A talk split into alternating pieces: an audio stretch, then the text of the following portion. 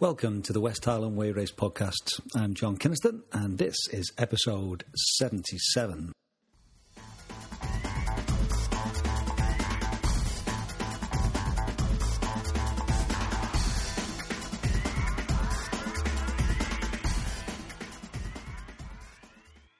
I'm recording this on Wednesday, the 8th of April, and a few days ago on Saturday, I had a long interview with Robert Osfield. So that's going to be the main item, in fact, the only item of this podcast. Um, Robert's someone who I've been wanting to interview for a while. If anyone um, follows and reads my blog, you'll probably have come across Robert. Um, he's very prolific in his comments and really, really helpful. And over the last few years, Robert has tried to really think about his running and how to approach ultras in, I think, quite a, a different way um, and certainly trying to run to heart rate in particular. And that's something over the last year or so that I've taken on board as well. And in my pre, my last race, uh, two three weeks ago now, the Hardmoors 55, I really took it to another level and tried to keep my heart rate within five beats throughout the whole time. And uh, I had a good race and uh, was 35 minutes or so faster than last year and felt so much more comfortable. So I've been wanting to speak to Robert, and it worked out quite well on Saturday. He was coming down from Callander with his daughter and her friends for a concert, so we had a few hours to kill. So we came across to Paisley, and we were able to uh, do the podcast. So I hope you enjoy this one. It's um, it, it, basically we talk about Robert's races and what he's learned, and then the last bit is talking about. Um, how to run to heart rate in an ultra. So if that's something that you're interested in or been thinking about, then I really suggest you listen to this and um, hopefully get some good ideas from Robert. There's lots of other things I'd love to talk to him about, uh, his training and various other things that we didn't get onto.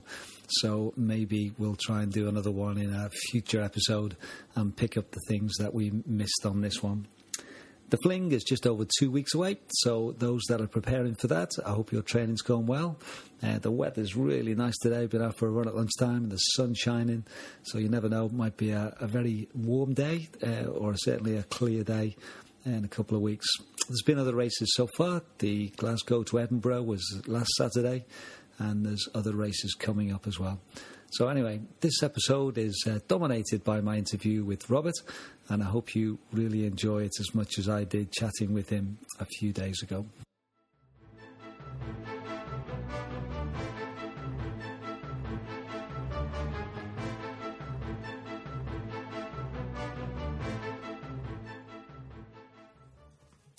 Welcome back to our latest West Highland Way podcast. I've been wanting to interview Robert for a, a year or so. I think I asked you last year, and um, you, you, didn't. You weren't too sure, but uh, it's worked out well tonight because Robert has brought down his daughter and her friends to a concert in Glasgow, and he had a few hours to kill. So he thought, how can I kill those hours? so he got in touch, and he's come over to Paisley, and so we're doing this interview. So uh, Robert's done the West Highland Way uh, once in 20 hours 1846 last year, and we're going to find out all about that. But first of all, Robert, uh, thanks for coming. And if you can just maybe introduce yourself, a little bit of your non running background, just so that we get a sense of who you are. Okay. Um, I guess it's, it's, I've got quite a, a checkered past. Um, I'm a forces child, so my dad was in the Air Force. That meant that through my my childhood years, I was moving from, from place to place, a couple of years in each place. Um, a couple of years in Singapore, a couple of years in England, then a couple of years in Germany, a couple of years back in England. And my most formative years were actually up in Scotland when I moved to um, Elgin and then Lossiemouth. And my dad was based up in Lossiemouth. And quite early on, when we were there, my brother and I went and did a fun run in Cooper Park. And we got spotted by the local athletic club. and they said, "Oh, guys, you did quite well. You should you should, you should do running more seriously." Mm. And so my, my, parents said, "Okay, yeah, we'll, we'll, send you along." So basically, went along two days a week, for, you know, Tuesdays and, and Thursdays for training, and the weekends we'd do the cross country season and we'd do the track season during the summer. And you know, we started off not particularly good, but year after year we got better and better, and that was just really formative. My dad was hang gliding in the hills, so the weekends we'd go walking up the hills, and and we had a dog, so we walked the dog on the beach and every day, and then we'd do the cross country races and the, the track races the weekends and the training during the week, and it was just a great environment. You know, I just loved it. And you know, eventually, at the age of sixteen, started my Highers for two weeks, and then got sent down south. so I then finished my education down south, and did four years at Oxford. Did engineering and computer science, which possibly might explain a little bit of the way I am. I guess I'm, I probably am born analytical, um, but certainly my education has kind of fine tuned that, possibly to an obsessive level. Uh, uh, these days, um, I, I left university um, for a little while. I actually worked down in the Isle of Wight designing and test flying hang gliders, and there wasn't really much money in it, and not much future, unfortunately, as much as it's uh, a labour of love.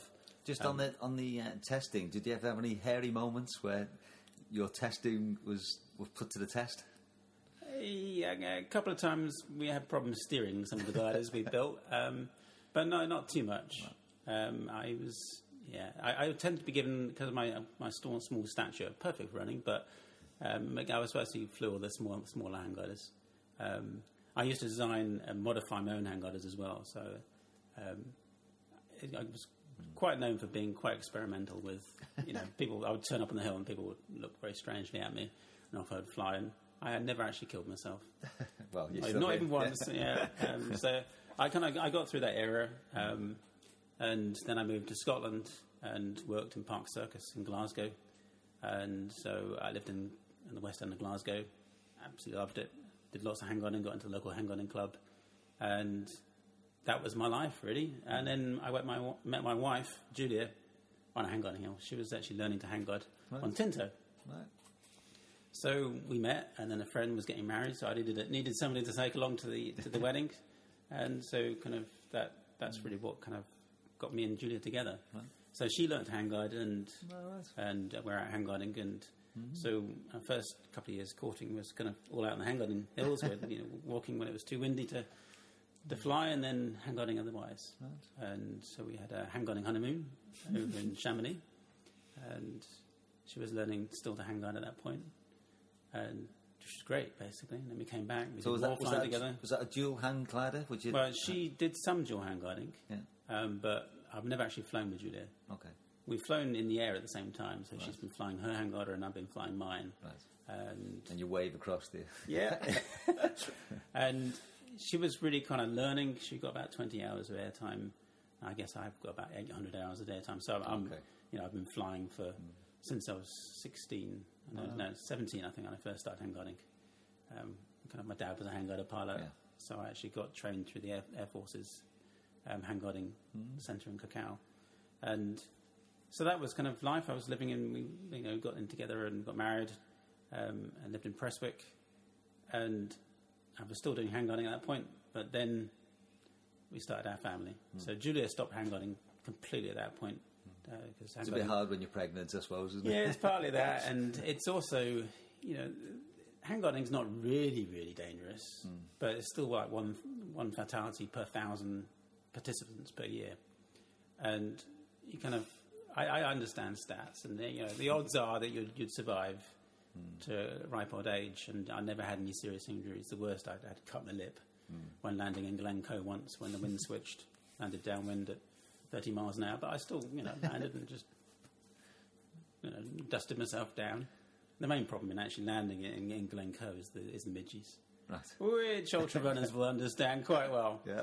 But uh, imagine breaking down your hang glider in a no-wind day in the middle of Rannoch Moor, and you're just a sitting target for 20 minutes while you're trying to break down your, your Right, glider.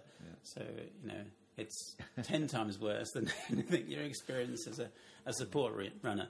Um, but yeah, so that was kind of uh, an era. Kind of in my thir- you know, my twenties, I was hang gliding a huge amount, and then come to my thirties, I then decided to start my own business in, in computer graphics um, consulting, and running your own business isn't very compatible with having any spare time and having a young family.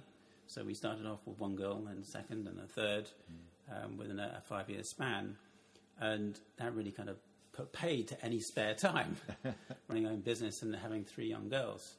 When hang gliding, when you do it, you go out for the whole day, and you might be chasing the wind around lots of different sites in, in Scotland. So we, you know, you might start off at Tinto, then go across to Broughton Heights, and then you know you might not do any flying whatsoever. So if you leave the house at six in the morning and then come home at eleven at night, and you know you don't get to see your family very much. Yeah. So it's not, you know, I adore my family. You know, you have a family, and you want to spend time with them. Hmm. So buggering off on a hang gliding hill isn't isn't compatible with that. You know, certainly when they're all kind of babies and still starting to talk and walk and stuff, hmm. these are the times when you want to be there. And so I kind of gave up hang gliding occasionally on holidays. I would do a bit of hang gliding, but not too much. Judo had given up. So I basically worked and I helped raise a family in my 30s. And then later on in my 30s, my business was doing well enough that Julia could retire from speech therapy. And we moved up to Callander. And so that was kind of age of 39, I moved to Callander. Right. And the at that point is really when the story of running re-emerged. So I hadn't done any exercise pretty well through my 30s. Right. And And so, obviously, what, what, what got you back into running then, or to, to start running? Well, it was, you know, I moved to Callander because it would be near the, near the hills for hang gliding and stuff like that. But my business was still so busy that it just, and the weather in Scotland is so fickle that I never really got round to it. And I had friends who were runners in, in Callander, and they kind of found out as a teenager I was quite a serious cross country runner. And you know, a couple of those were ultra runners, and they just wouldn't let it go. You know, they're like, "You have to come out with us. You have to come out with us." So I eventually did, and uh, you know, I started off with like a, a two mile run, and was exhausted at the end of it, and then a, a four mile run with them, and uh, it was just, I was a mess, but I was hooked. You know, they, they all really, they were much fitter at that point than myself, and you know, they would do lots of long runs, and you know, I just, that was beyond me, well beyond me, but it just slowly I, I got hooked. And it's got to be said, running the Trossachs is stunning. You know, you basically no getting in the car, no cycling anywhere. You just stick your shoes on, and out you go. So, from your house, you can just be straight up, can you? Yeah, that's right. Um, so um, I've got lots of trails. Um, very little flat. Right, yeah. Almost all the trails are actually got hills in them in, in, in some form. Um, ben Ledi is only you know three miles before you start ascending Ben, ben Ledi up Bochastle Hill. So you know it's all on my doorstep. You've got Loch Venachar, Loch Lubnaig, um, you've got Stuc a' Chroin and Ben Vorlich to the north, and you've got Ben Venue to the, the west, and uh, you know Ben Gullipen to the, the, the southeast. So quite often I'll do, do things like Ben Gullipen, which is a 1200 foot ascent and descent. Hmm. Um, so these are real kind of playgrounds. It's quite quite spoiling for a person who loves to be out in the environment. And of course, forests and lochs and mountains, you just get lots to see, lots of wildlife. Hmm. So when people are sat, you know, at their computer desks at, at work in a lot of Glasgow or Edinburgh, and my lunchtime, I'm not sat, you know, going down to Greggs to get a, a pasty or something like that. I- I'll actually be out running. So I, I, I try and run in the middle of the day before lunch. So that, that's, that's become my life, really. Yeah. Just kind of work for myself from home Yeah. and get the opportunity to, to go and do wonderful things out in the countryside. And it's kind of it's quite therapeutic Yeah. as well as good for getting fit. So, uh, in a, in a sense, it was inevitable that you were doing ultra, was it? You know, given that your friends didn't give up on you and were encouraging you to go, Well, was yeah. it always part of the plan? Well, no. I never expected to even do a marathon, but within the first year, um, I'd done my first marathon. And I think, like Was many, that a road marathon? It was a road marathon, Edin- Edinburgh Marathon. Okay. Um, that was in, in 2010, I think. Yeah, 2010. And so I've basically been running for a year at that point, Right. but only six months seriously. And I think, uh, I, I guess I probably have Dean Karnazes, like many people, as being kind of one of the things that kind of started making me read. So I, I read his kind of his main seminal work, which I guess he is a clip everything he's done since. But um, so was kind of Marathon Man, uh, Confessions of Midnight Runner, that, that book. Crazy, um, but inspiring. So that kind of got me out and started to run distances I didn't think was possible. And at that point, it was like 16 miles. But you know, then I worked up to doing a marathon, and then shortly after doing the Edinburgh Marathon, I did the Lochalsh Dirty Thirty, and I didn't really enjoy the Edinburgh Marathon. It was a hot day. I really struggled in the last six miles. You know, stereotypical hit the wall. You know, I had cramp in my leg, quads, and stuff like that. Hmm. But when I ran the Lochalsh 3030, it was just fun. Hmm. You know, beautiful environment. You know, it's such a contrast to the Edinburgh Marathon running on the road.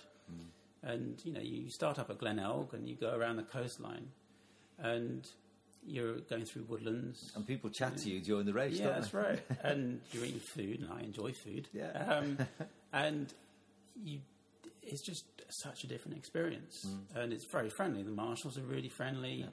You stop and talk to people. You're stopping walking on their hills, Mm. and as you go through it, also people go through the same pain. Mm. You know, so you, there's kind of camaraderie between people. You Mm. know, you do a road marathon, and you hardly talk to people, Mm. and you know, partly it's because you're just concentrating on getting a PB or whatever.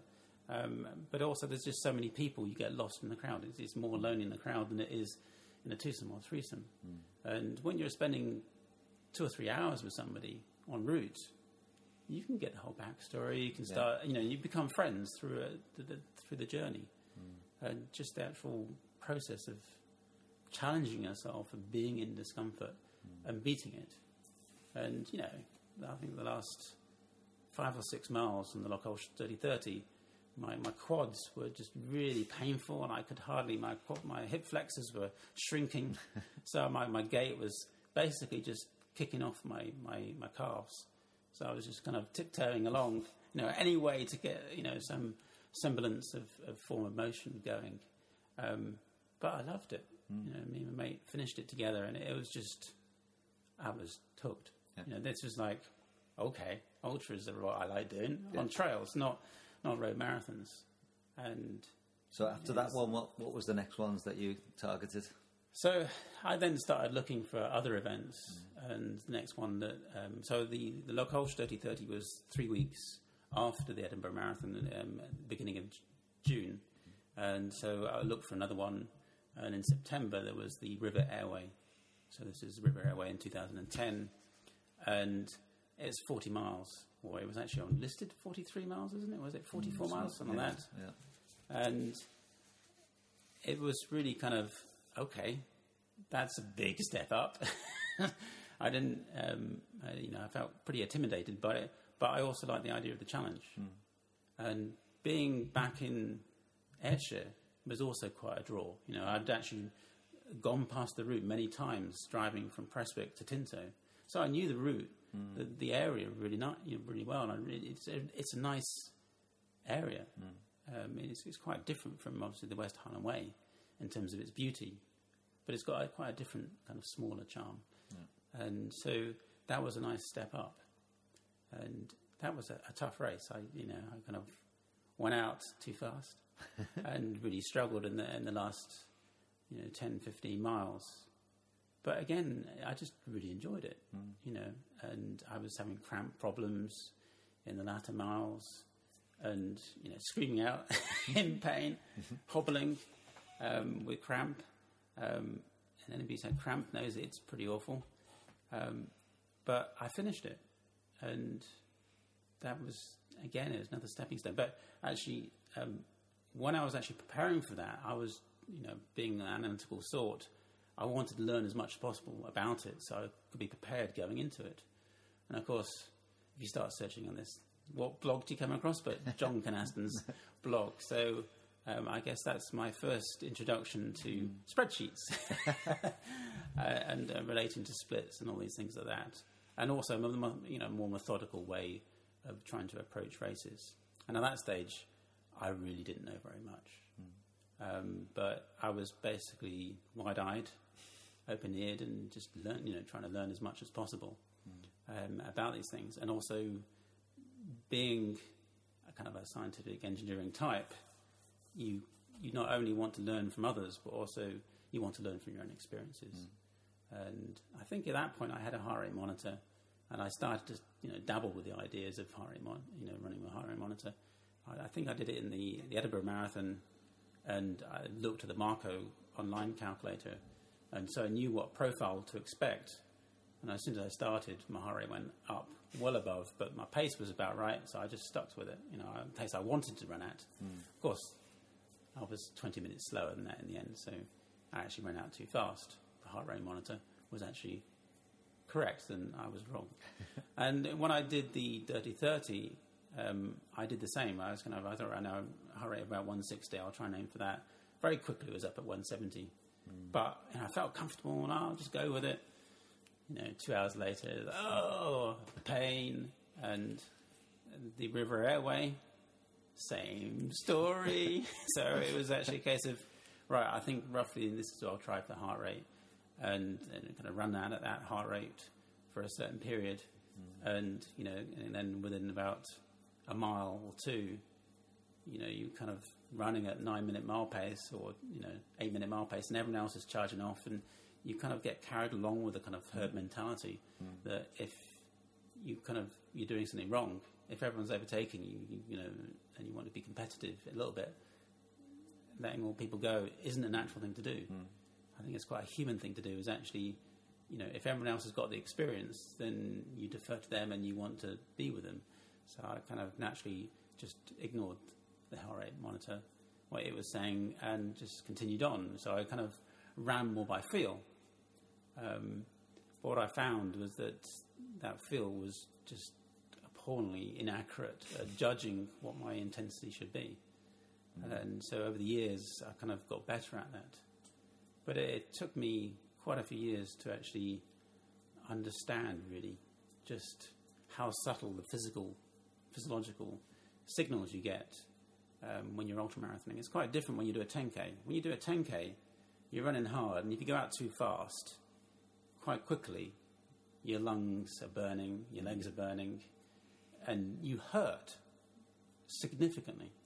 And you know to back off. You know that it's not going to, ha- you know, this this pace isn't going to happen all the way to the finish. And you you can actually get a feel for where to be. And in training, when you do a tempo run, you, again you're learning about that, that, that lactate threshold, how it feels. And then in 10k, you might be able to exceed that slightly, depending on, on what pace you're running at. Um, but the you know the signal's quite a strong signal, so you can run by feel relatively easily. You still get it wrong. You still go out too fast and crash and burn in the end, or go out too easy, and, and, and you know you could have gone faster if you'd gone about a bit quicker. But the signal's there, and you get to half marathon, it's a bit more difficult to judge. Um, a marathon, it's even more difficult to judge. You know, most people get a marathon wrong, end up crashing and burning in the last six miles, and when you go to an ultra marathon, the actual appropriate pace is so slow. Slow, you know, it, you know, it's basically for most people, it's going to be 9, 10, 11 minute mile pace, and you're training very rarely at that pace, you know, especially during the week. You might be doing eight minute mile pace. It's actually your easy pace, and if you do a seven minute mile pace, and I'm saying right for me it would be a, you know getting nearer to tempo, um, a six thirty pace tempo. So that's when you get the strong feel of you know what your pace is and the physiology of what's happening in your body. But when you're running at 10 minute mile pace, well, there's not really, you know, you're just jobbing along and uh, nothing really strong saying you- you're going too fast, it's too slow. But there's, you know, the, the feedback you get between going at 10 minute mile pace or 11 minute mile pace or 9 minute mile pace is pretty flat in terms of your feel. And some people are really good at it, can judge it really well. But I think probably 95% of the field, like myself, really struggle just to know what that appropriate speed is and know that that slightly higher level of intensity is actually too hard. Yeah. And it's just really difficult to judge that by feel. Now, some people have it, uh, some people can develop it. But I think because it's so far below the lactate threshold, a lot of the physiological feedback mechanisms you would get when running harder just aren't there. Yeah. So it's Now, quite I- difficult. I, I would like to come back to some, and we will come back to some of these things. Um, but just, just to, I'd like to get a little bit more sense of your own running as well before we get into some of the questions about training and planning and strategy. Um, so let's just go forward a few years, and um, you've done a, a, you've done the Devils, you've done the Fling, um, and obviously the West Highland Way race was the the big one for for last year, and that was the furthest you've run. That Yeah. was the longest So race you've done. Before that, the it was the Highland Fling. Okay. So I did the Highland Fling in 2010, Yeah. and in 1046, I think I finished in. And I really enjoyed that. I wanted to go back. wanted to go back in 2013. Ended up with a metatarsal injury in my foot, Right. like many other times in previous years. Got injured and then basically take a few months off. So I ended up marshalling um, at Drymen. That's right. Um, yeah. So I, I waved everybody into the, the Yeah. field where you ascend up to the, the checkpoint. So that year, I, you know, Marshall, it was great to see everybody running past. Hmm. And, you know, it was a beautiful day that day. Yeah. Not a beautiful day for wandering around watching runners run. Less beautiful if in the second half of the race when it's really hot. But um, so that was a kind of lesson of kind of overdoing it and not listening to my body and you know overtraining. And so I came back in 2014. No, to the end of 2013, I did the Devil for the first time off one month's training because of I was trying to get you know, this this I had a, foot bone injury to my foot, which met- metatarsalgia on my foot, and it just wouldn't clear up. So I basically took off until the beginning of July before the Devil of the Highlands. And in that spring, I changed my diet, um, just for kind of health reasons, and also you know the thought of trying to help my running too.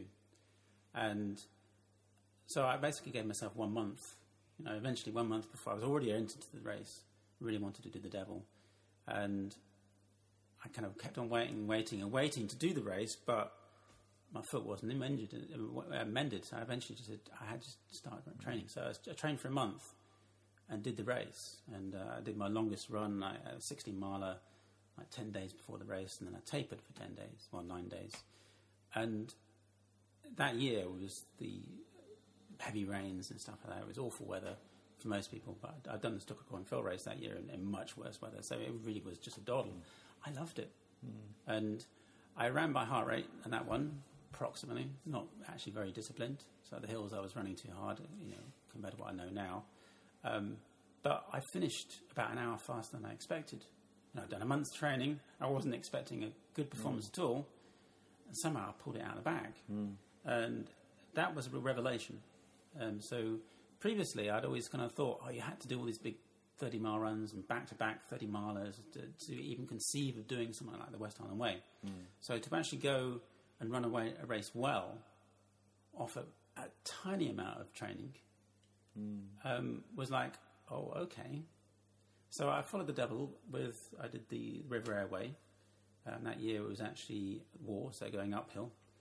And I ran a good race in that one, and I started to use the heart rate monitor again, and actually I was getting more disciplined with it and getting better results.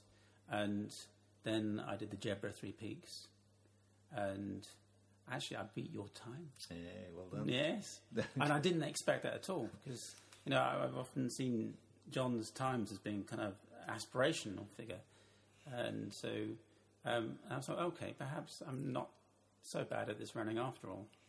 And I don't think that was your best race, so it's quite an easy one potentially to take a scalp on. But it was kind of my mentality changed, hmm. and so previously, like I'd always been like, I always get injured. You know, I try a bit of training, try some structured training, and get injured, and then have to pull out of races, or just you know have to get back into training three weeks before a race, and the race goes badly because of it. So to actually do a whole series of races and training in between it, and not get injured, and run the races well. So I ran three really good races, and that was, you know, you know, it started off with the devil, and it was just kind of a whole autumn of kind of races went really, really well. So it was kind of suddenly, perhaps, I can take on the big one. Yeah. And of course, I've been looming. Uh, my friend Steve Field from Callander had done the race twice, and he'd always said, "Yeah, one day you're going to do the West Highland Way." And I always thought, like, 95 miles—that's a crazy distance. and but I got to the point now that actually, perhaps I might better get away and do the training. Hmm. I wouldn't want to do it and not do it justice. And so that's really, I guess, the end of 2013 when I just started to get okay. Right, I'm starting to understand how to to train and how to to race these races. And so I prepared myself and actually did my biggest miles of monthly training. So I did a couple of couple hundred mile months for me at that stage. I think my, my biggest month was in February um, in 2014 of um, 212 miles. For me, you know, for some people that's a tiny amount, but for me that you know, running 50 plus mile weeks and a couple of 60, 70 mile weeks in, amongst those was a big change. And when I did the Highland Fling, um, I kind of when you're actually training for the West Highland Way race, your mentality changes totally. That's what, what I found. So when I stood at the race start at the Highland Fling, it didn't intimidate me at all. It was it was kind of a training run. I was racing it. I was racing it full out, but it was kind of well, it's only 53 miles, and uh, the, the kind of that transition in the, in the kind of the period of nine months, I went from somebody who would think that 53 miles is a tortuously long distance, is a really really tough distance to do, to one thing, okay, yeah, bring it on, no problem, and they're kind of standing at the fini- you know the start line confident, and I also had a strategy that I had in mind. I'd run run to heart rate, I'd run around enough races by that stage to know um, roughly what my heart rate would be on average for that distance. So in 2012, when I ran the Highland Fling, my average heart rate was 152. And so I thought, well, roughly about that point. So I aimed to start the race with a, you know, between a heart rate of 145 and 150 for up to Drymen, up to Balmaha distance, depending on how I felt. And then after that, I would aim for 150 to 155. And actually, what I found that at the start of the race, my heart rate was quite high. So I was having to hold my pace back, and people were just streaming past me. And, you know, I, I'd started off at about the 11 hour wave, and uh, people were streaming past me all the way to Drymen. And after Drymen, people were streaming past me. Going up Conic Hill, people were still passing me, and I'd be chatting to people. And, you know, I, I chatted to one guy on the way up, and he'd done the, the fling before, and he'd done it in over 13 hours. So, and here's me chatting to him, thinking, well, you know, I'm really wanting to do a sub 1030, and you know, I think I'm capable of 1015, and maybe even a sub 10. And uh, you know, my goal was a, was a sub 10, and it was just like this juxtaposition between somebody who was likely to be, you know, three hours after where I was heading, and it's like it takes a little bit of confidence in one's self to think, okay, I'm I'm in, I'm doing the right thing. Yeah. I'm not actually going out too too slow. But there was certainly that anxiety there. I hadn't really ever proven to myself yet that the approach of using heart rate was reasonable, you know, to do it all the way. Mm. And but I kept on. And what I found through the race is that I guess my adrenaline levels went down. And as I was going between Balmaha and Rowardennan, I just got into my zone. Mm. And it was just joyful. You know, I was running comfortably. I was walking the hills, running the flats, screaming down all the, the descents. One of the advantages of living in the Trossachs is you have lots of hills, so you can practice descents, and you really strengthen up your quads for it, and also just you're able to relax and just mm. fall downhill effectively in a kind of controlled manner. So I was just eating up the miles, and very quickly we're getting near Rowardennan, and I was actually So all those people who stream past you, yeah, I was overtaking Yeah. consistently from Balmaha onwards. It was just overtaking, overtaking, Yeah. overtaking, and I, there was one point just before Rowardennan that a girl fell, and I came around a corner, and there was other runners around her, and I was just before that. I was in like a, a, a real bliss state. You know, I was in the zone. Mm. I was listening to all the birds. I was looking at all the flowers. I was just just loving every single second of it. And then suddenly to see a fellow mm. runner down, and suddenly my mood went from best ever to like, you know, she had people with her, and we weren't far to the um, A state, the, the to Rowardennan, so I went on and uh, you know to get help, and you know, but that was just so shocking.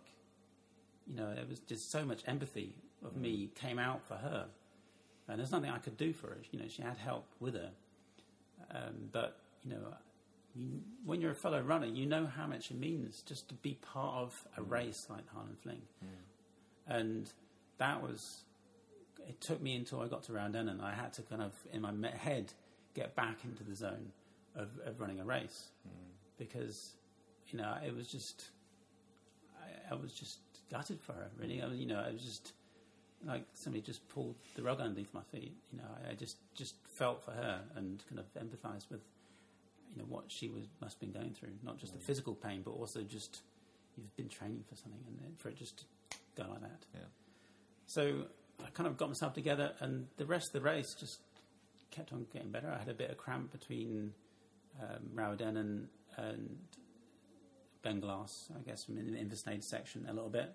Um, but actually, I was just kept on overtaking people, and I ran the section to um, Beinglas over all the rocky bits. That just went really smoothly, and I got to Beinglas.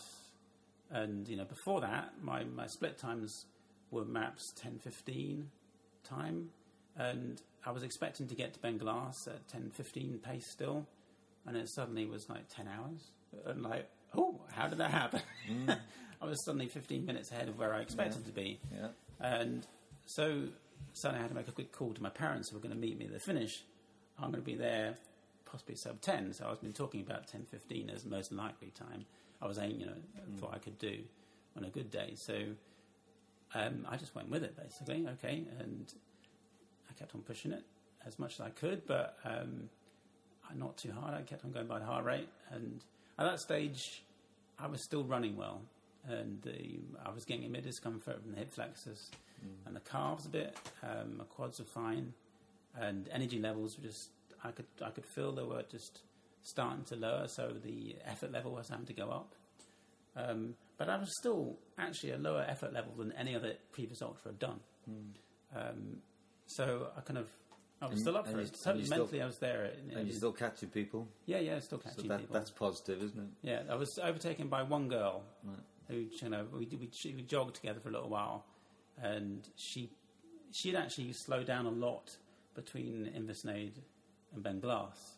So I think she was actually basically a better runner than me, but she was actually be, basically taking it easy over the rough stuff, and she just pulled away quite. Efficiently. I think she had a quite a long break in Inversnaid uh, at Beinglas as well, and I was kind of kind of well, do I keep with her? um, or do I let her go? And I was kind of, I had to kind of make that decision myself. No, I don't want to blow up because at that point, you know, I had lots of cramp in the past, and so that was a spectre. If I if I push it too hard, when the fatigue gets in there, my my calves cramp up, and that's the end of racing basically. So I was kind of very aware of pushing the fatigue too much, and so I just let it go. But everyone else I was catching Yeah. and you know, I, I think I caught up, and it just it just went really well. Basically, I, I really strong to the finish. Um, there's uh, on my blog. There's actually two pictures, which are one at the start in Mugdock Park when I was being overtaken by lots of people, while I was hunkered down and just trying to just run within myself and just run comfortably. But I wasn't really. I guess I was tired, and you know, it's six in the morning. Um, so I just wasn't in the zone. And then, you know, you get to a picture of me at mile 51, and I was actually looking stronger. And then, you know, I was actually running at probably two minute mile pace faster than most people around me. Hmm. And the surprising thing is, if you look at people around me and me at that point, I was running much more comfortably. Hmm. So I was running faster, but I was also just running just it was much less effort. You know, And so you- that's what surprised me. I was expecting with a kind of heart rate pacing to, you know, have to be running much harder in the second half to make up the same pace as somebody who run at a more typical kind of mm. faster start and a slower finish. I was expecting if I was going to level it off and actually run at the same pace throughout the whole race, mm. which was my aim, um, that my level of effort, because it would be so much faster than other people for the same finishing time at that point, would have, to be much higher. Mm. But it wasn't. And that quite surprised me. I wasn't expecting that. Right. Obviously, that's, that's a, a nice bonus. Yeah. And you finished in nine hours forty three. Yeah, 24? that was a bit of a shock. Yeah.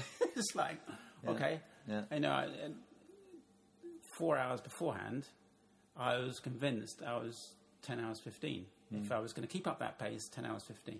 Yeah. To then take away half an hour from that, in, you know, from basically um, and onwards, basically the second half. is where I made all that time up, and particularly every single stage.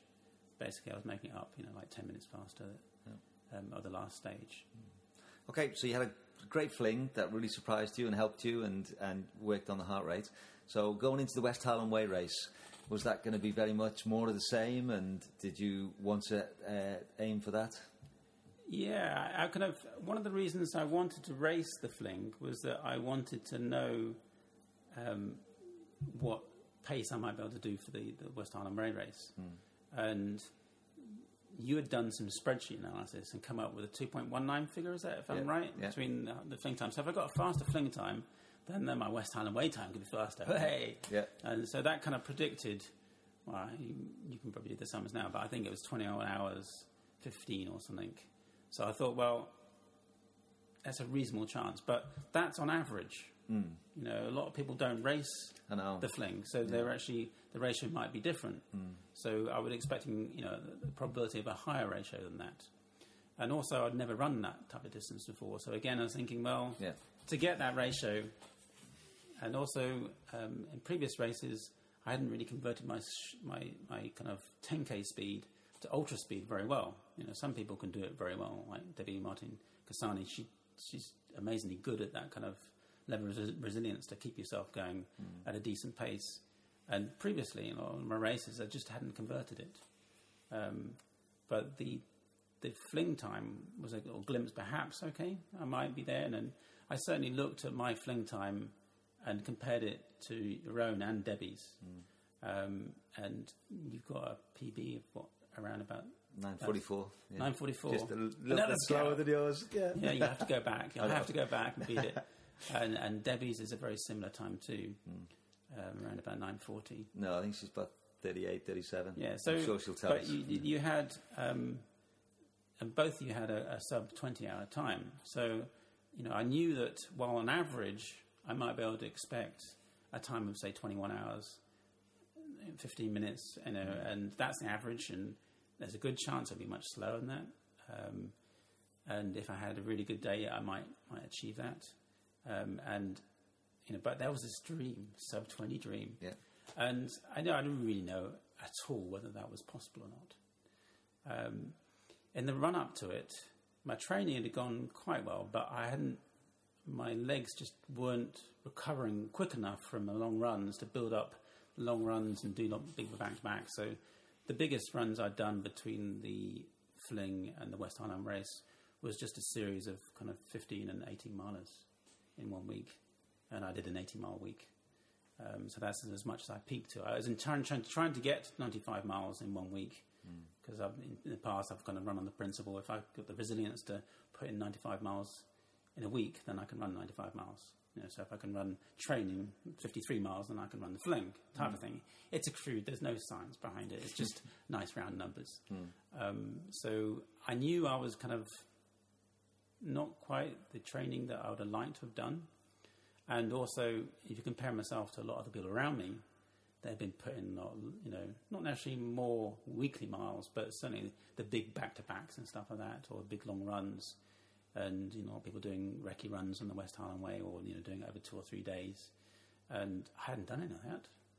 And, but, you know, something clicked in the kind of week before is the kind of doesn't care. You know, I don't care about it anymore. It just doesn't matter. The, the training's done. What's done is done. It's race day. And so I came up and I, I've, I've done some analysis of different splits. Um, and I've looked at the 2013 finishes. And so I had printed, printed up splits based on, on splits percentages of things like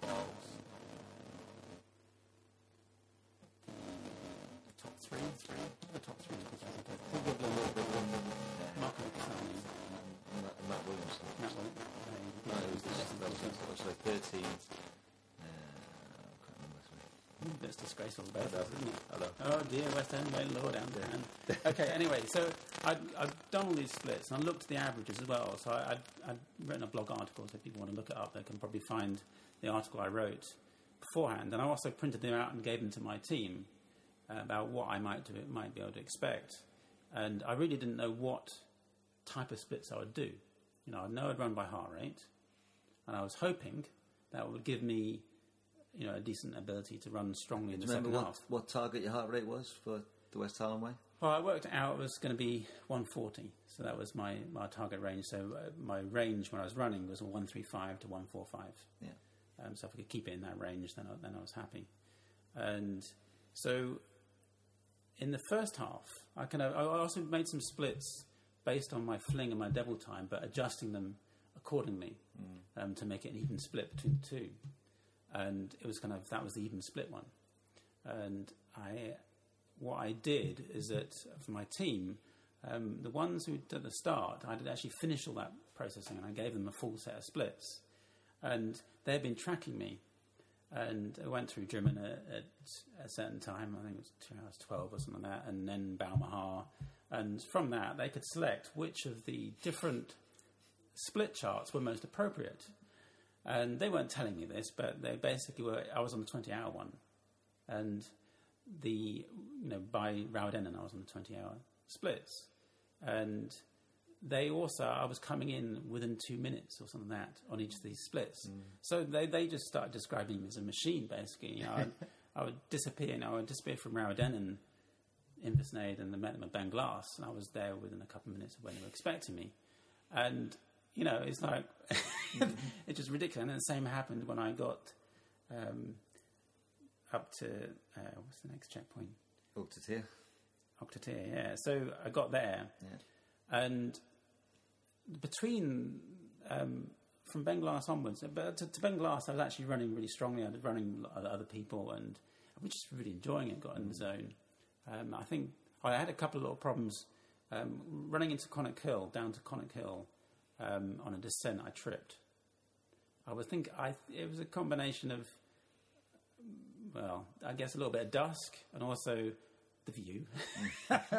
it's like the, the trail was actually even enough that I could actually just run smoothly. So I was just, like, oh, it's beautiful, Yeah. lovely. Bam. Smack in the deck. So I cut my knees up, my, my elbow, my wrist. So I, I kind of took it a bit more gently after that and clambered into um, Balmaha and got cleaned up. And then went out, and actually was still running strongly. And on the way onto way to Rowardennan, um, I had problems with midges getting my eyes, and they were just awful. And so I was having to run along with my um, head tucked in, my eyes down towards the ground, and just trying to look up. That was tough. Um, and I saw another runner fall um, a couple of miles before Rowardennan, so that was another thing we kind of stopped and helped, and looked like he dislocated his shoulder, and we thought it was out for the race. He finished. He got collected his goblet, and I, that was just astonishing. So people, if you kind of have problems, falls and stuff like that, you can actually get by. You know, obviously Paul Giblin did roughly the same thing as me, and ran with a, a bleeding knee through the whole race. So, um, yeah, it kind of there was that kind of psychological shock of falling and, and physical discomfort from it, and having to get over that. But also mentally, I was like, well, I can't let this get to me. Um, I had to take some painkillers to keep on top of that pain.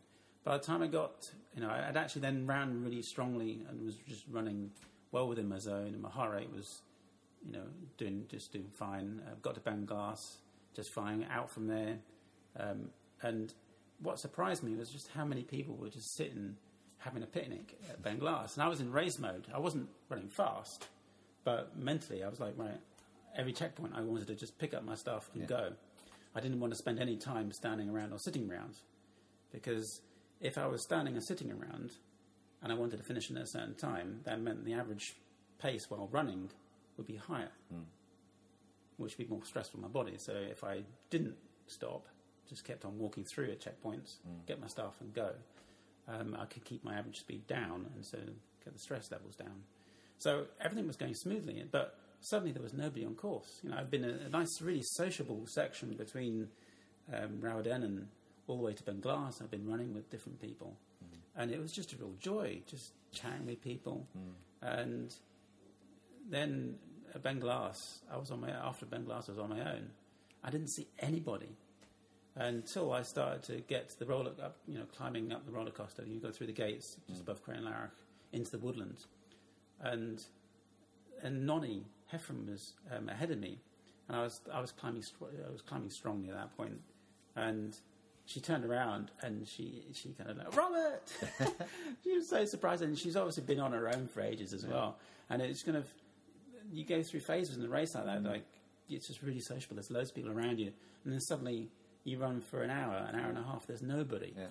And so we, we spent a lot of time running together um, and the kind of the roller coaster, and then we got to the descents, and um, I headed on, and it was just nice, you know, to catch up and and just get on our way, and it was just it was quite warm at that point, um, and my feet had obviously got a little bit wet um, at some point, or just from sweat, and my foot was starting to get sore um, my, my toe was getting sore. So um, when I got into Auchtertyre, um, I basically stopped for a proper stop. I go, I checked weighed in, checked and weighed in. Um, I was still on my 20 hour splits, but then had basically a 10 minutes, well, five, 10 minute stop, sorting out my foot, which is frustrating. Because then, you know, do you try and catch up? I knew that no, that's the wrong thing to do. That if I did try and catch up the time, I would just burn more glycogen and get more dehydrated and not be able to process so much in the way of food and drink. Um, so I just stuck to the plan. You know, just stuck to heart rate. And none had overtaken me, and quite a few other people had overtaken me during my stop. And I caught them up just as we went um, past the um, the finish of the fling. And that was you know, when you've never done longer than the fling before. Obviously, you do the fling, you get to that point, and it's quite, it's it's it's a real kind of defining point of you're now into the unknown. You've never run this far before, but I was kind of mentally in a good place. I was in more pain than I expected, um, partly because of my toe, but also my legs and stuff.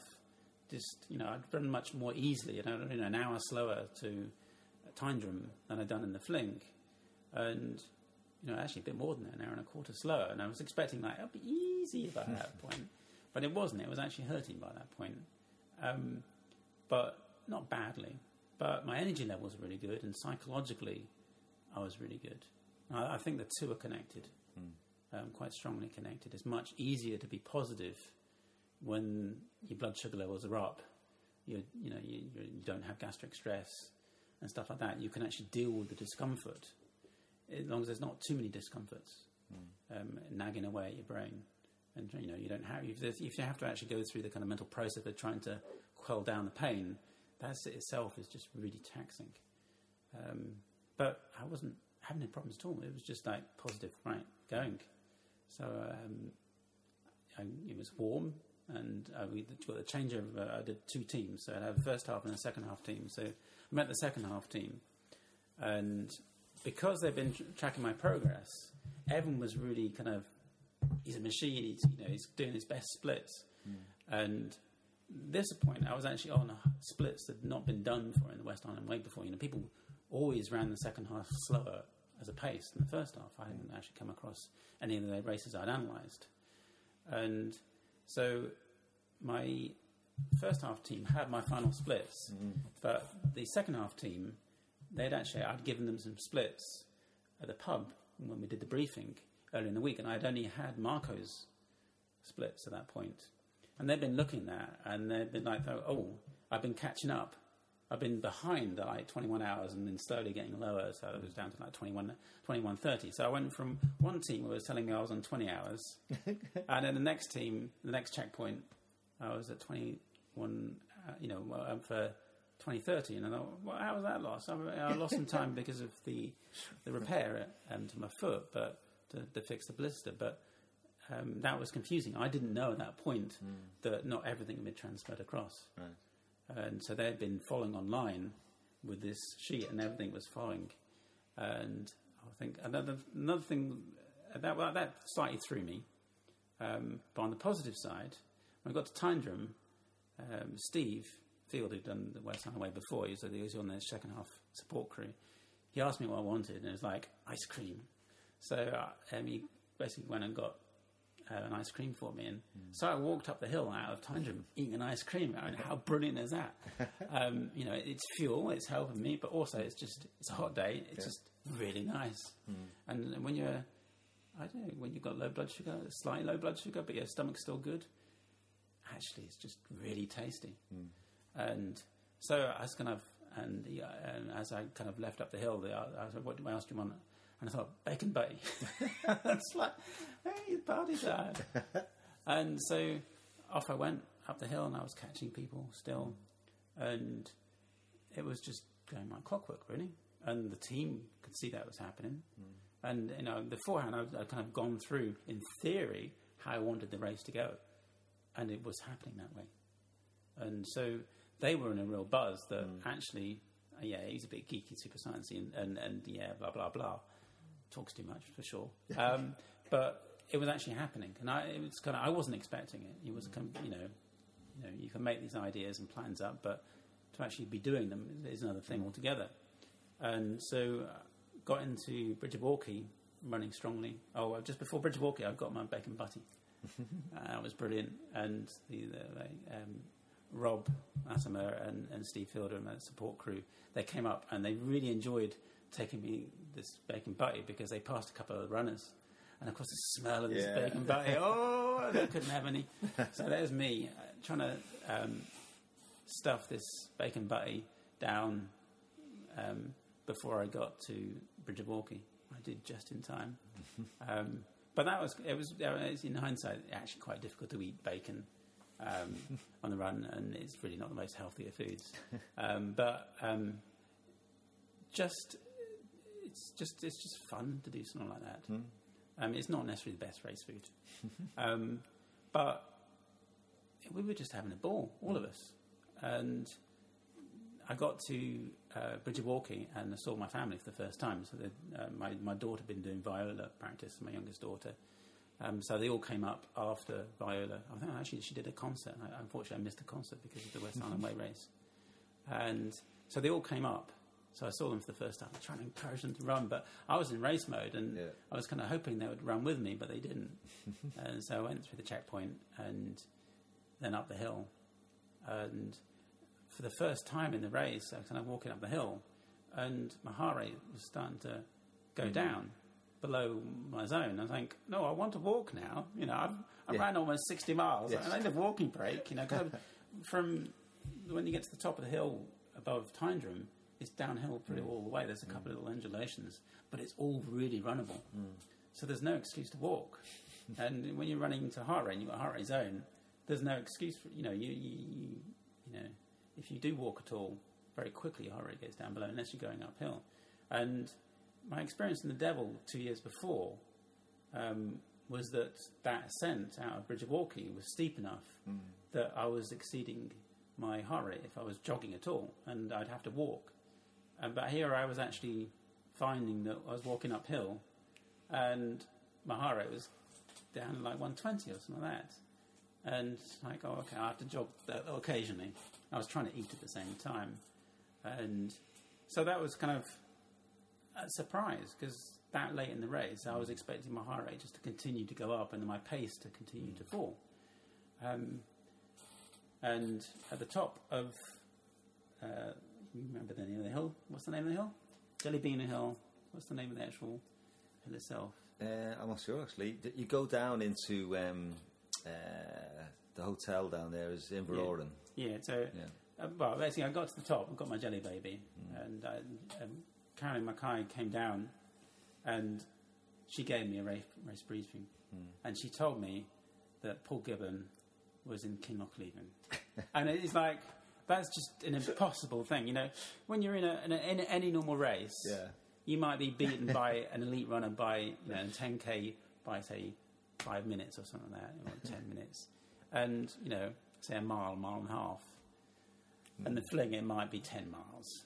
But then for somebody to be a marathon ahead of you in a race, you know you're running really well, your best race of your life pretty well, and somebody's a marathon ahead. you know, you know at that point it's probably over for you. You're not going to be on the podium. Um, but it's just like so inspiring. Yeah. You know, the you know, he Paul did a stupendous race back in 2013. But then to exceed it such a large margin, and then of course, you know, found out that uh, Robbie Britton was doing an extraordinary race as well. Yeah. Stupid pacing, as he'll admit himself, suicidal, but two extraordinary runners Yeah. Able to, to do that. And, you know, I was running strongly. I was running on the sense really strongly and all that. But, you know, to have that different league, you know, it was inspiring. It wasn't at all belittling. It was mm. just great. You know, it's nice to be part of an event like that when somebody's doing something special. Mm. You know, you're doing something special yourself. There's other people doing special, but, you know, Paul, you know, just ra- raising the bar, you know, it's, it's great to see. So I kind of then kind of the, it clouded over a bit after that. It had been really warm, so it clouded over. and I was going, across Rannoch Moor, and I found my heart rate going down again, and so the kind of a sense going up to Rannoch Moor. I was kind of looking forward to them because you know it's the furthest ever ridden. You know, run uh, 65 miles in your leg, and you're like, okay, I want an occasional walking break, please. but the kind of heart rate was just, you know, on the low end. You know, it was going down below 140, and it's like, oh, God, keep on running, keep on running. And, you know, it, Rannoch was such long distances, and you could see, you know, I couldn't, is that a runner ahead? And it's, it's quite nice to have runners ahead you can reel in. Mm. And, you know, at that point, people, because Paul was so far ahead of everybody, people had support runners, so you wouldn't know whether is that two runners ahead or is that a runner support. And I only passed a couple of people on Rannoch Moor, but, you know, they were like a mile ahead, and I would mm. slowly catch them up. And I, I passed a couple of runners, and they, they reckoned I was a relay runner or something. Too fresh to be uh, at this stage. And, you know, I think that was down to the, the pacing, really. And, you know, just getting nutrition and, and everything right. Um, I was still basically running really strongly and really committed. Um, I was a bit confused about the signals with the, the splits. Um, you know, my sport team were really pleased at, you know, 2030, but having thought I was on 20 hour splits for so long, it was quite frustrating. Um, but it just kept on going, you know, just kept in the, in the zone. And I kept on thinking in my head, you know, when I was in the heart rate zone, I was like, right, I'm in the zone, kind of a kind of a, affirmative type message to keep on pushing on. And I basically, you know, ran strongly right into um, Glencoe. My family were there as well, and they took a little video of me. And I, I was really focused at that point um, in, in my zone base. I was really enjoying it, but, but still really focused on it. I was racing. And so I kind of went past them and went to the checkpoint and, and, and said hi, but I didn't stop. And they took a little video, and I actually trip slightly and coming up. And my, my girls, when they see it, they laugh out loud every single time I trip. And they're like, you know, I almost fell over there. You know, I think they like the most is the fact I tripped. Um, yeah, but it's kind of, I didn't even know I tripped. I was only when looking at the video afterwards, I was just so focused. You know, just like, I guess you kick a lot of stones when you're running at a decent pace and you're a bit tired. Um, but yeah, it was like getting to Glencoe, everything, and then they, had, they gave me some um, Tanktastics, and then that was like, oh, gorgeous, lots of flavours, and it kind of, um, yeah, I was still feeling good at that point. I think I, my guts at that point, um, my, my large intestine was starting to think, okay, this is not normal. You're not being very friendly to me. So I was in a bit of discomfort that way. My my body was kind of well worn, but you know my mind was totally in it. You know I was still right. Okay, let's reel this twenty hours in. I was still, you know, wanting to do the impossible, and it was just going really well. And I ran strongly to um, the bottom of Devil Staircase, and just as I was um, just catching, um, what I then later found out was um, Keziah Higgins in, in third place. And before that, every single runner I've been catching had just given up. They were just running their pace, and I was running a minute mile, two minute mile faster. And it was just straight past, you know, high end stuff, but it was there was no kind of response, no competing. Um, whereas I would get a bit closer to Keziah and should move, you know, should the distance wouldn't get smaller. You know, it was getting small much slower than anybody else, so she was actually um, responding. And I, I got into the bottom of um, about 10 metres behind her by this point, uh, at the bottom of the Dale staircase, and the blister on my toe, my right foot, burst. So I went from kind of tolerable pain in my foot to intolerable. So I stopped and sat down and, and got it, bandaged it up basically, and sewed back together. And support team did a great job in a really quick pit stop. It was only about three or four, you know, that, that amount of time. It was only a couple of minutes time. Um, but of course, because I was already up the hill by that stage, and so got my food when I went, and I was in pain um, for my, my toe, but I, it just went away. You know, just eased off. Um, I guess just then endorphins keep on going up and up and up, and, and you can tolerate. You know, I think part of it also I was expecting to be in pain, and I was in less pain than I was expecting to be in. And you read lots of race reports, and people, will, you know, there's these big mental struggles at a certain point in a race, mm. and you know, to be, you know, 75 miles into a race and still strong. My first race of that distance is just like, well, that's not right. this is a bit of a charmed life. And I, I basically um, walked up um, most of the way up to the top of double staircase quite strongly and was catching Keziah. And then once we started descending, I was catching her. But again, she wasn't giving up. And once we got to the uh, fire track, you know, from the rocky stuff and the fire track, I eventually caught her up. And she, you know, she, her and her support team ran, uh, ran and turned around, and she was she was just really happy because I was a bloke, basically. Because she, she had been quite like twenty or thirty miles, or not even longer, forty miles. She'd been competing for fourth, uh, for third place, Right. um, and the woman had actually who was in fourth place and had been pushing her on had actually stopped and I'd overtaken her at King's House. So I didn't know this battle was going on. I was just running. Yeah. Um, so anyway, I kind of, you know, I, I chatted a little bit to Keziah, and then I just powered on. I was running the sense really strongly, and it was quite nice to have a trail that you could run comfortably. Some of it's a bit too steep to, to run entirely comfortably, but I was still running strongly. And I was like, okay, you know, I'm running strongly. I'm 20 hours is back on, and I got into Kinlochleven, and almost as soon as I got into the flat, I just had shooting pains in the front of my calf, um, kind of the front of my just below my knee, and I could not run.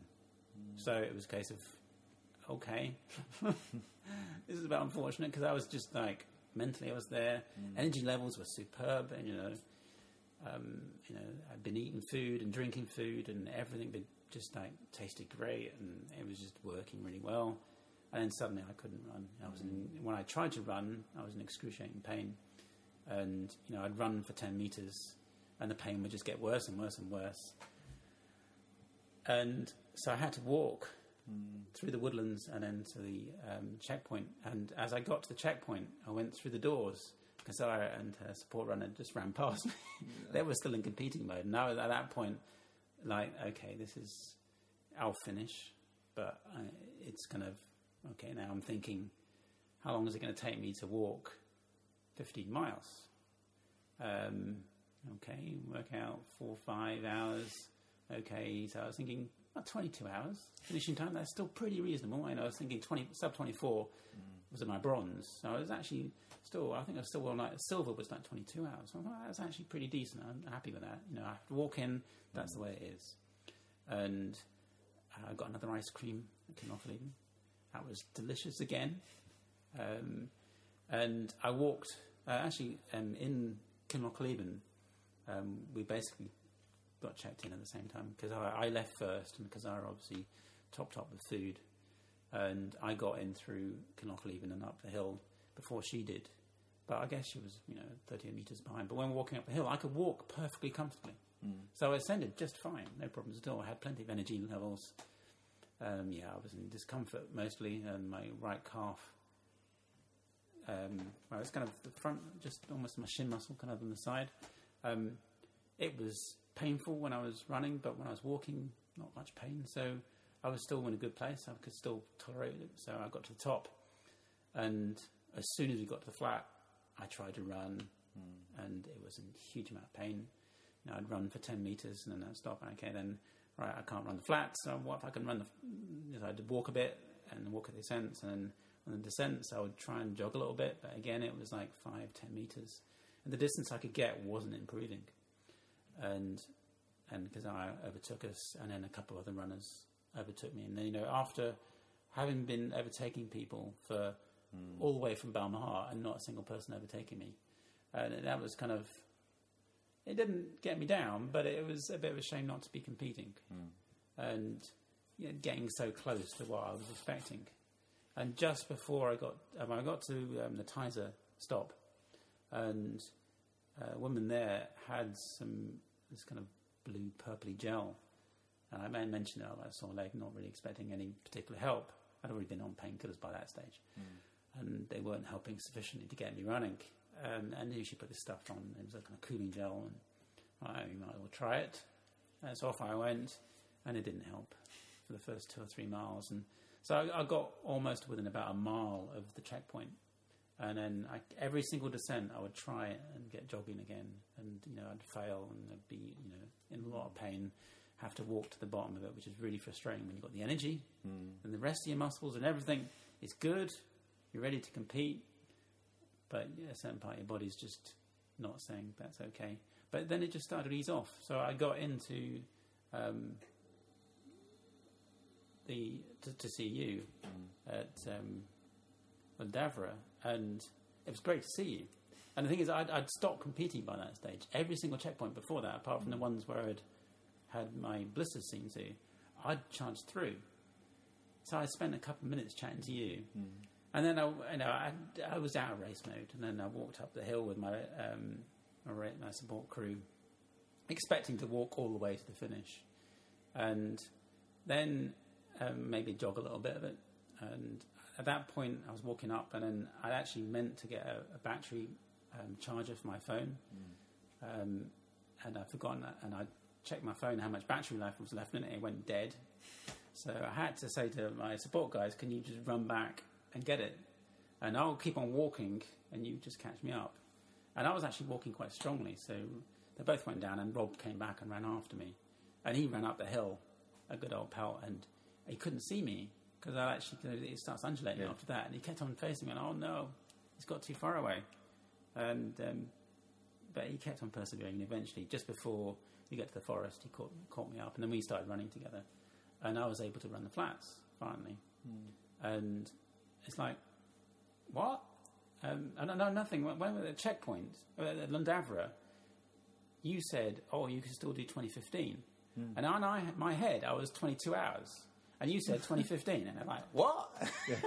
I bet you know I, I wasn't competing at that stage, but um, if I hadn't messed around with missing the battery and having to wait for it, um, I would have done two, 2015. So it's actually quite impressive. But anyway, I got running, and the further I ran, the less pain I was in. Um, so that that blue gel was obviously a miracle cure for me. and I ran the descent really strongly, and then you know look at the trace afterwards, and I was doing sub seven minute mile pace. So I, I charged past um, one pair of runners um, on the kind of big um, open um, paths as they head down towards um, Glen Nevis. And there was another set of runners but in front of me, and there was a slight level before it. And I was just, I was, I wasn't competing. I was just having a ball. You know, my energy levels were good. I was running with my mate. beautiful, beautiful, beautiful countryside. It was still light at that point. You know, it was what half past eight at that point or something like that. And you know, I had an amazing day. Yeah, sure, I was in a bit of pain, but it was just epic. And we were just playing, literally just playing. It wasn't kind of, and my heart rate had gone up to like one six five or something like that. You know, all day I'd been keeping it down to one four five, and it's like, what the hell? just screaming downhill at this ridiculous pace. And then the, the, the, the next guy ahead, he obviously didn't want to lose his place, so he, he kept you know distance. You know, he basically he responded, and then we hit the flats, and you could see him and his support crew were looking over the shoulder, and like I'm just at that point I kind of. I was like, I'm just playing in this. I don't really care what place I come in and what mm-hmm. time I come in.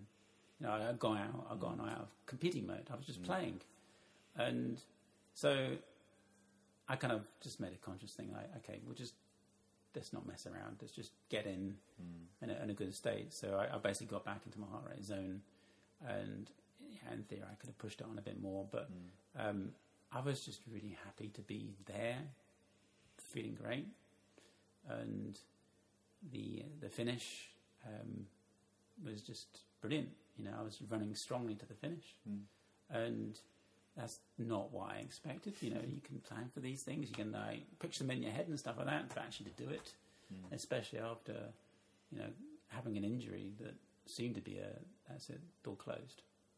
So that was just amazing, and then to get to the finish and be a finisher. Yeah. You know, it, it's like yeah, you dream about it for for you know nine months. You train for it very seriously for six months, and then it happens, and it comes comes in on you know where your best expectations were. Yeah. yeah. Well, congratulations, and I think from what you're saying, there's obviously more to come, and that sub twenty is definitely. Uh, Yeah, I think this like last year, if it hadn't been for the injury, Mm. and it hadn't been for the blisters, either one of those, if the, not, not either of those not happened, I would have done some twenty. Yeah. And I, I, had been hearing about Johnny Fling ahead, the Yeah. naked runner. They, they didn't, my support crew didn't know Johnny, so they didn't know who it was. Um, but I had these tales every time I go into a checkpoint. He'd be like 10, 15 minutes ahead, Yeah. and I was actually catching him between uh. I'd actually, even despite my you know, um, stop my blister, I'd actually eaten a lot of time in to John. So if I'd actually been able to continue running strongly, we are, we would have been coming in around about the same time, and that would have been fun. One, one to you know have a chat with Johnny and, and Antonio and get the whole the sport crews running. But it'd be interesting to see what whether they've been competitive or not. Um, whether they've actually driven either to a faster time, I don't know.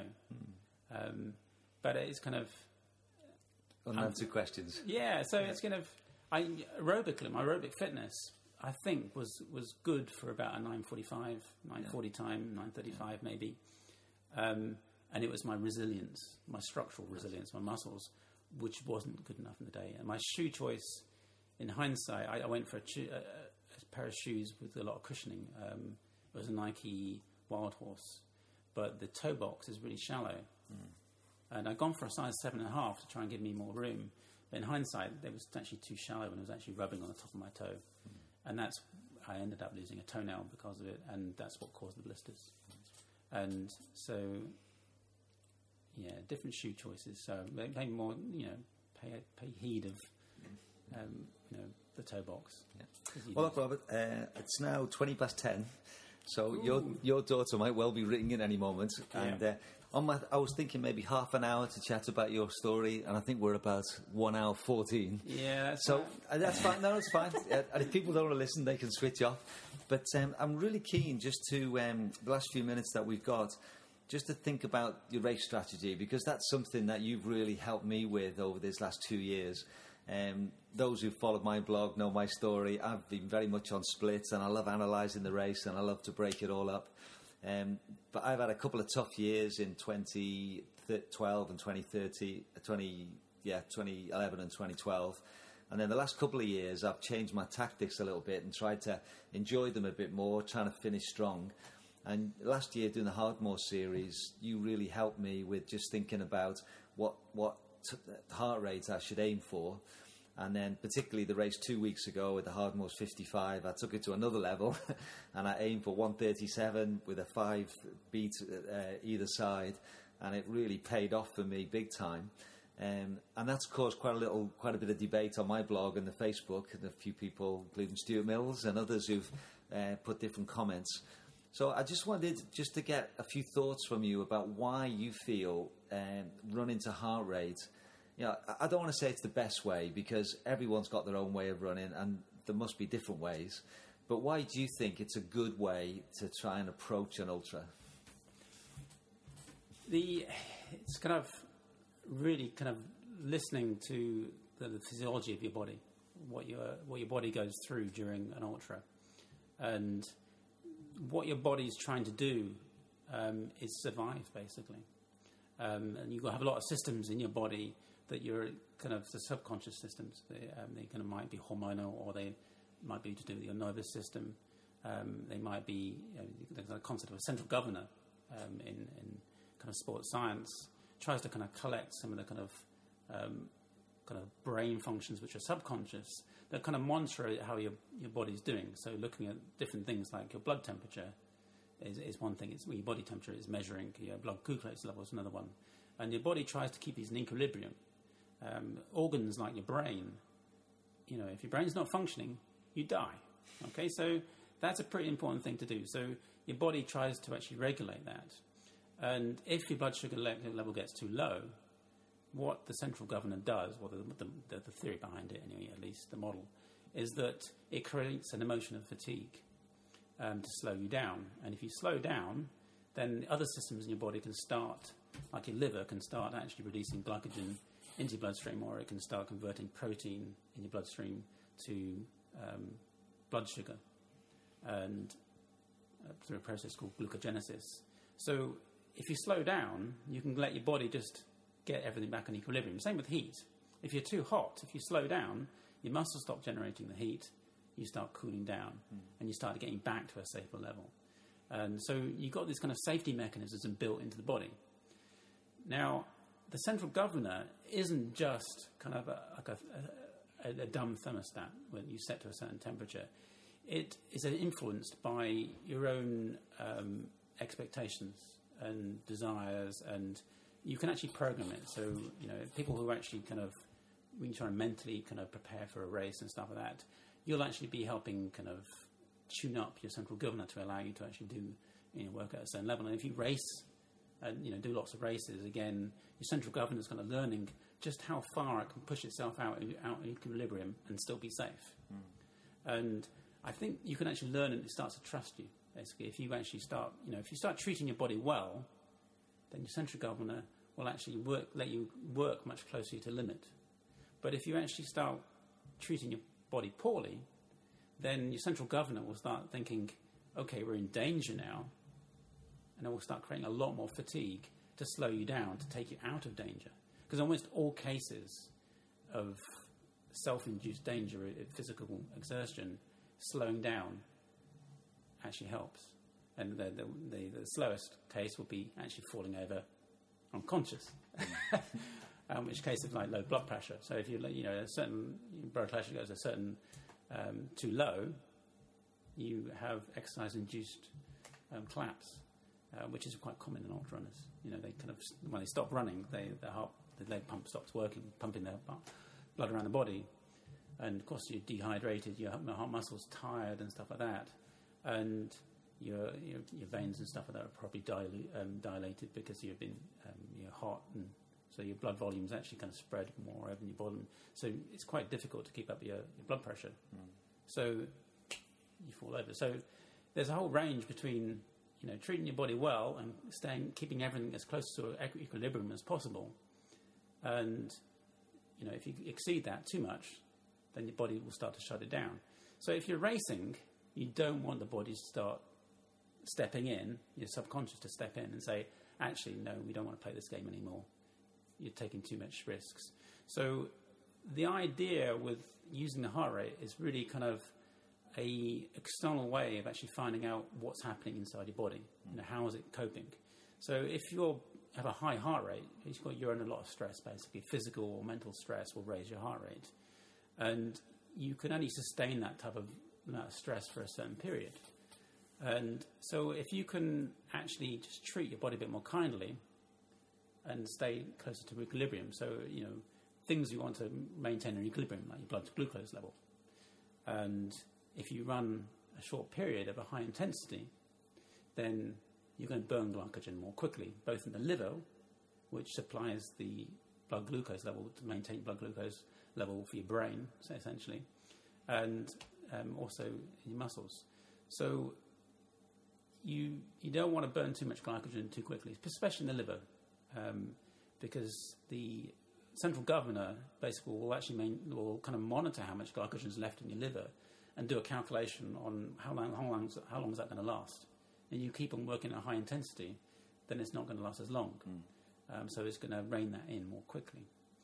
And but if you can actually maintain that level, then the central governor won't step in. It won't create fatigue. And the other side of things with the, your body temperature. If your core body temperature goes too high, you have to sweat a lot more. And also, when your body temperature is too high, your muscles are no longer at an optimal working level for actually um, aerobic metabolism, and your actual fat burning level goes down. So quite quickly, you start burning a lot more um, glycogen when you're actually hot than when you're actually just a degree cooler. You know, a small amount cooler. So if you can keep your body temperature even, then you can keep much more in the fat burning zone than a glycogen burning zone. So that's another reason why you don't want to push it too much. So if you get too hot, you burn a lot more. Like, like a hot day, you get more exhaust, exhausted more quickly. Partly it's dehydration, but also it's partly the fact that your body shifts more across the glycogen, and that's one of the reasons why you need to be very careful on, on, on you know on hot days. Is that you've got to keep in their fat burning zone. So actually easing off, especially on the uphills, is when you generate the most heat, mm. and your body temperature doesn't come down immediately as soon as you stop working hard. Your body temperature stays high. So if you you go up hard up a hill, your body temperature goes up, and your ability to burn fat is then suppressed for as long as your body temperature's up. So it takes a while to get your body temperature down. Mm. And so if you can avoid it getting too high in the first place, then you never, you know, your fat burning actually can um, just stay there working efficiently. Mm. So, you know, there's, there's also, if you can actually avoid too much elevated stress levels, you're, you know, if you're working really hard, a lot of your blood will actually go to your muscles, delivering oxygen and getting rid of the carbon dioxide to get them to work that hard. Now, the blood is diverted away from the stomach. And your stomach isn't like, uh, there's not two paths for um, fluids and for solids. You have basically, your bowel basically starts at your mouth, um, goes down to your stomach, and in your stomach, then you start breaking down food, and then after your stomach, you've got the small intestine, uh, which is very narrow, but quite long, and you know wiggled up inside you. Then you have your large bowel. So the, the small intestine extracts all the nutrients, so all the, you know, the proteins and fats and carbohydrates you'll absorb in that small intestine. And then the large bowel is there to absorb the water. And it'll actually squeeze the food. So it's quite a muscular process, squeezing the food to get the, the actual water out of it. And if your stomach shuts down, the whole thing shuts. And that's when you get that kind of sloshy feeling in your stomach. That's typically when you've drunk and eaten stuff, and your stomach's slowed down. It's no longer clearing because your body's diverting all the blood elsewhere. You don't want that if you're running an ultra. You want to actually to keep both the fluids coming in from your stomach and the the energy. But if you run too hard, got too hot, then um, your stomach starts slowing down. Yeah. Another factor is adrenaline levels. So if you're, you know, if you have high adrenaline levels, that's great. It kind of dilates blood vessels, uh, reduces your perception of pain, um, raises your heart rate, everything, which is great for actually running short races. But when it comes to large mm. races, um, one of the side effects of um, adrenaline is that it actually diverts blood flow away from the stomach. So if you're running at, you know, if you, you're running at too high adrenaline levels, then actually your digestion slows down. That's why people get the uh, the runs to the toilet before the start of a race because basically your, your, your stomach's shutting down and you know you're not, not absorbing that water that you should be doing because it's a muscular process. So you, you that doesn't get any. Mm. And also the way that the, the stomach works, it's it's highly dependent on glucose, blood sugar it doesn't it's not you know it doesn't burn fat. You know your muscles can burn fat, especially your heart and your your diaphragm are very good at, at burning um, pretty well any fuel that comes by, um, and very very you know very slow twitch fibers, so great for burning fat. Uh, but your brain and your stomach they rely on glucose. In extreme cases, you can get into ketosis. Um, where your body starts, the liver starts breaking down fat cells into smaller kind of fat units called ketones and they can actually go and be, be used by the brain, but not entirely. It still will use some glucose. But that's in a real extreme case. You don't really want to get there mostly. Um, um, so mostly you want your blood sugar to, to support your brain and your gut. And if you start diverting your blood sugar to your muscles uh, away from your stomach, then basically your, your stomach shuts down and you stop digesting both water, I mean, both fluids and energy and it won't do it until you s- slow down. Basically, you you know get your calm down, so your adrenaline levels get lower, and slow down, so your blood's not being you know diverted and get, you know, if you're actually running hard and you're hot, your blood's also having to be diverted to your skin to help lose the heat. So if you slow down, you lower your body temperature, which helps you know, more blood for basically other org- organs like your, your stomach uh, and your, your bowel. The also, as your temperature comes down and, and your adrenaline, if you start relaxing, your adrenaline level comes down, you know, blood supply can go back to the stomach and it can start processing again. So when people get gastric stress, pretty well the best thing to do is stop eating and drinking for a little while until you feel better uh, and slow down. You know, walk or just ease off the pace. And it might take half an hour, an hour. But ideally, you don't want to go there. You want to back off. And that's one of the nice things about running by heart rate Yeah. is that you get an early warning that you're actually you're getting too hot or you're getting you're pushing on too hard up a hill. And it also helps preserve the glycogen. And also, if your body's burning a lot of glycogen, um, what happens is that your stores of glycogen in your liver start getting low, and your body starts releasing cortisol to keep the balance of blood sugars going. Uh, one effect is to tell the liver to release glycogen as blood sugar, which helps, is good, but there's a limit to that. And it also starts attacking the, the, the muscle cells to basically um, acquire the, the protein, muscle protein, and it goes through the bloodstream into the liver, and the liver then converts that to blood sugar to prop it up. So that's pretty kind of saving the brain. Yeah. You know, the, the body cares about the brain. You know, if your brain's not functioning, you're dead. So the, your muscles and everything else is secondary to that. Will, your body will actually start destroying your muscles and then your organs and stuff like that, all steadily, just to keep the brain alive. Because if the brain's not functioning well, game over. So if you can avoid that kind of, you know, if you stop digesting food, or if you're burning glycogen really quickly because you're going too hot and too, going too fast, your glycogen levels in your liver will get low, then your body will start releasing lots of cortisol. Your muscles will start getting broken down to support your blood sugar. And that's, you know, where, that's where the energy is coming from. You know, if you can't eat anymore and you're in the end of a race and you, you're trying pushing on and you're, not, you're ignoring the signs to say, let's walk, let's take it easy, let's try and get my you know, body back into equilibrium. You, know, keep on pushing, keep on, you know, trying to get there by mi- mind over matter.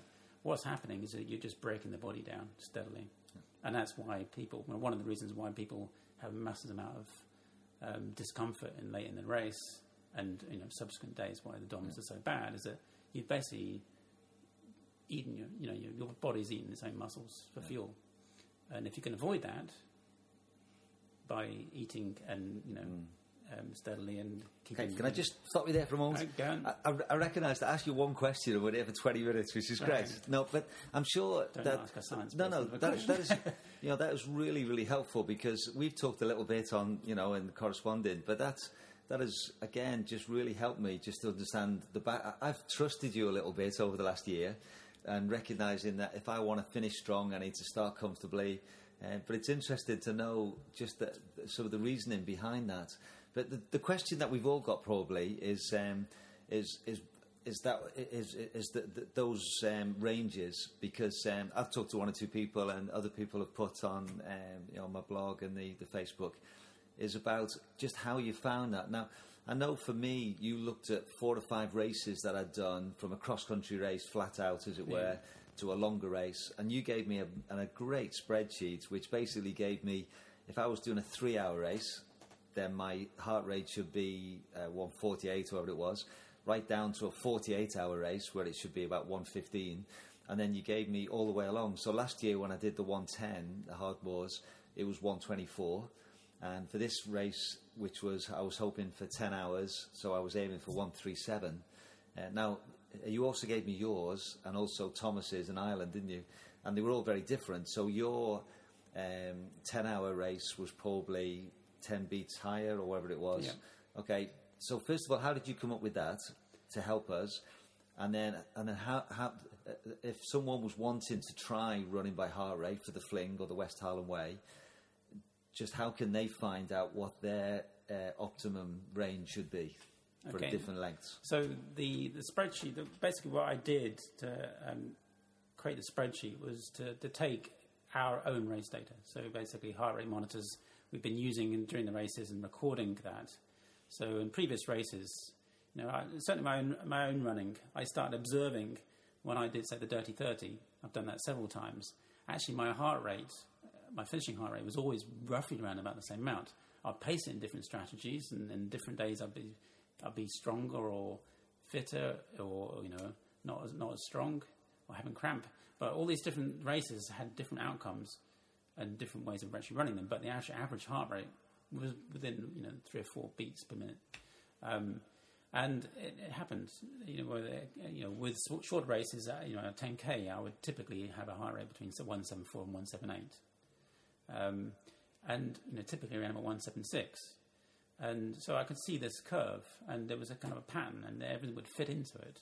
So I It's almost a straight line. It's actually it's an exponential curve. I fitted to it, mm. and I, fitted that to my own data, and then I basically talked to Thomas and yourself to find out, well, does this work for other people?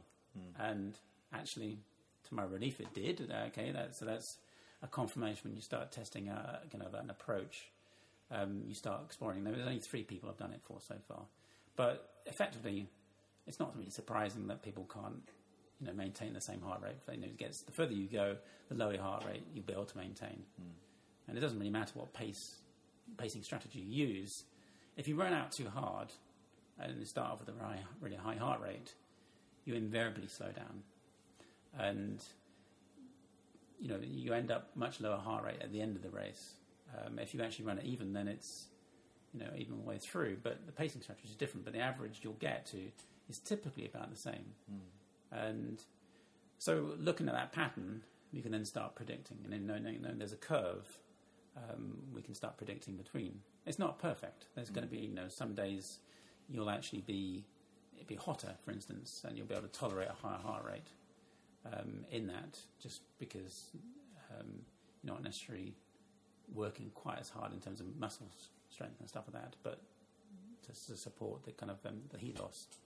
So, for people applying it to themselves, I think one of the key bits of data, if you got uh, previous races that you've done, is to actually just the crudest one would be just do a straight line. So it's like a 10k race or a half marathon. You just plot the time, you know, for a half marathon or a 10k and your heart rate there, and then say a 50k race or a, a 100k race or a 50 mile or whatever. Um, I typically do it by a number of hours. So you know, a five-hour race on the mountains might only take might you might only get 20 miles, but on the flat, a five-hour race could take you well, the elites would be 40 miles or something crazy like that. Mm-hmm. Um, so you basically, you know, take the time and, well, you know, your average heart rate for that time and you'll get a roughly a straight line. It will, you know, typically it'll be a curve, but it'll be close enough to a straight line for, for government work, I guess. Yeah. Um, and just kind of tailor it to yourself. And I mean, John and I are here. you know, so if you ask us questions about, right, this is what my heart rate at this race, and this is what it was for another race, what do you think it will be? And we can probably come up with something for you. I mean, longer term, I'd like to actually publish how we can do that, or possibly write an app to do it on the phone. Mm. Um, you know, analyze your Strava data or something like that. And that's a long term thing potentially we could do. Um, for if you don't have all that race data, um, you know, for instance, if if you run a, a, a one hour race and you run a, a five hour race, then estimating a three hour race in between be quite easy because it's kind of interpolating between the two. Mm. The more difficult part is actually what happens when you go beyond the envelope. So if you only ever done the fling before as an 11 hour race, then you do the, the West Highland Way race, you're suddenly extrapolating it, you know, so you're doubling it basically, you're, you know, more than twice the distance. So that's more difficult to, to estimate. You know, some people will be able to maintain their heart rate higher. You know, something like Debbie, who's got great um, aerobic and structural um, and metabolic resi- resilience, we'll be able to maintain that pace and lightly maintain our heart rate, so the curve would be flatter. Mm. Um, somebody who's less resilient will probably drop off more quickly. So you're going to find out where you are um, in your own races. But um, if you know your heart rate is like a short race, you do lots of 10Ks. Um, or if you if you haven't done a 10K race with a heart rate monitor, then just find out your lactate threshold. Do a tempo run, a couple of tempo runs, and find out what your heart rate is then. Um, so for me doing the, the fling, my heart rate for a, a 10k would typically be around say 175. For the fling last year it was 154. So you think, well, okay, that's roughly 20 less.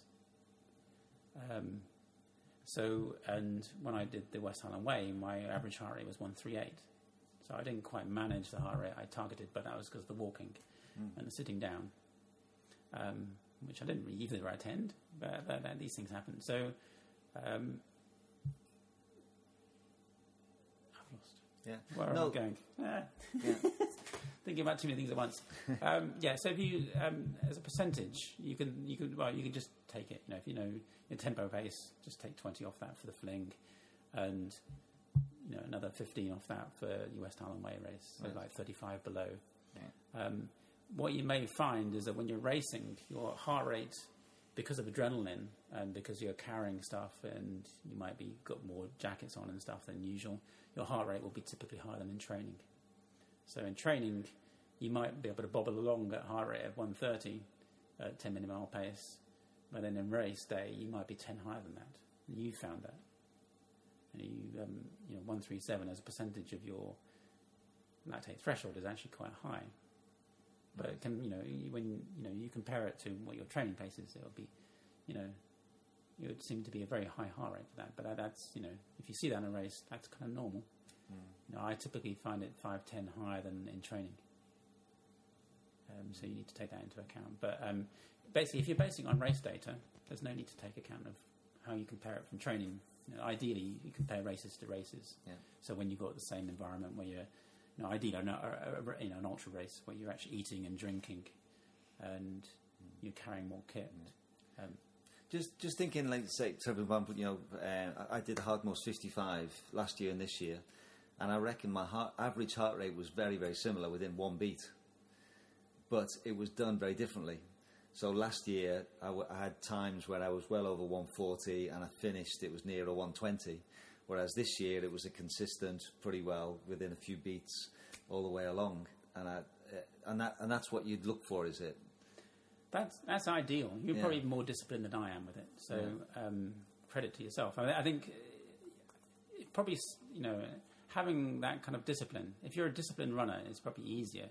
Um, but I think the most important thing about it, I mean, one, yeah, you did a big PB, which is great. And I think a couple of percent of that was down to improvements in aerobic fitness, which proved by your great um, half marathon time um, this year. But that only explains a couple of percent of it. Um, so, you know, y your resilience could have improved, but you actually effectively kind of improved your resilience by pacing a lot. Um, you basically made yourself a stronger runner, not by actually doing more training or eating any magical gels. Um, you just did it by pacing in a way that was accommodating to your body's needs.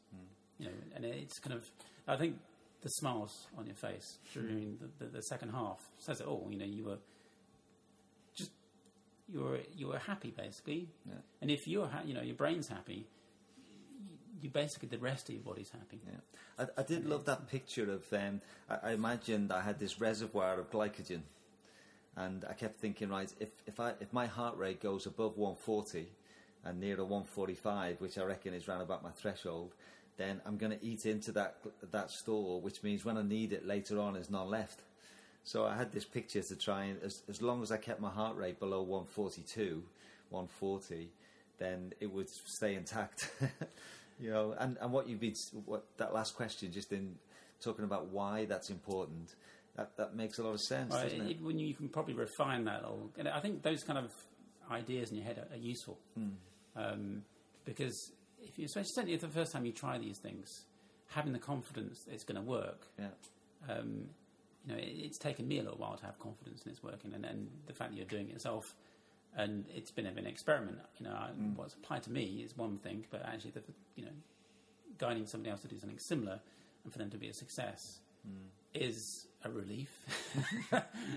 so like, if you hadn't had a success with it, it would have been obviously, oh shit, sorry about that. I was talking shit. Um, so yeah, if you can get your body working in a way that's not, you know, aggressive against it, you know, not trying to attack it, it's actually a friendly way to talk to your body.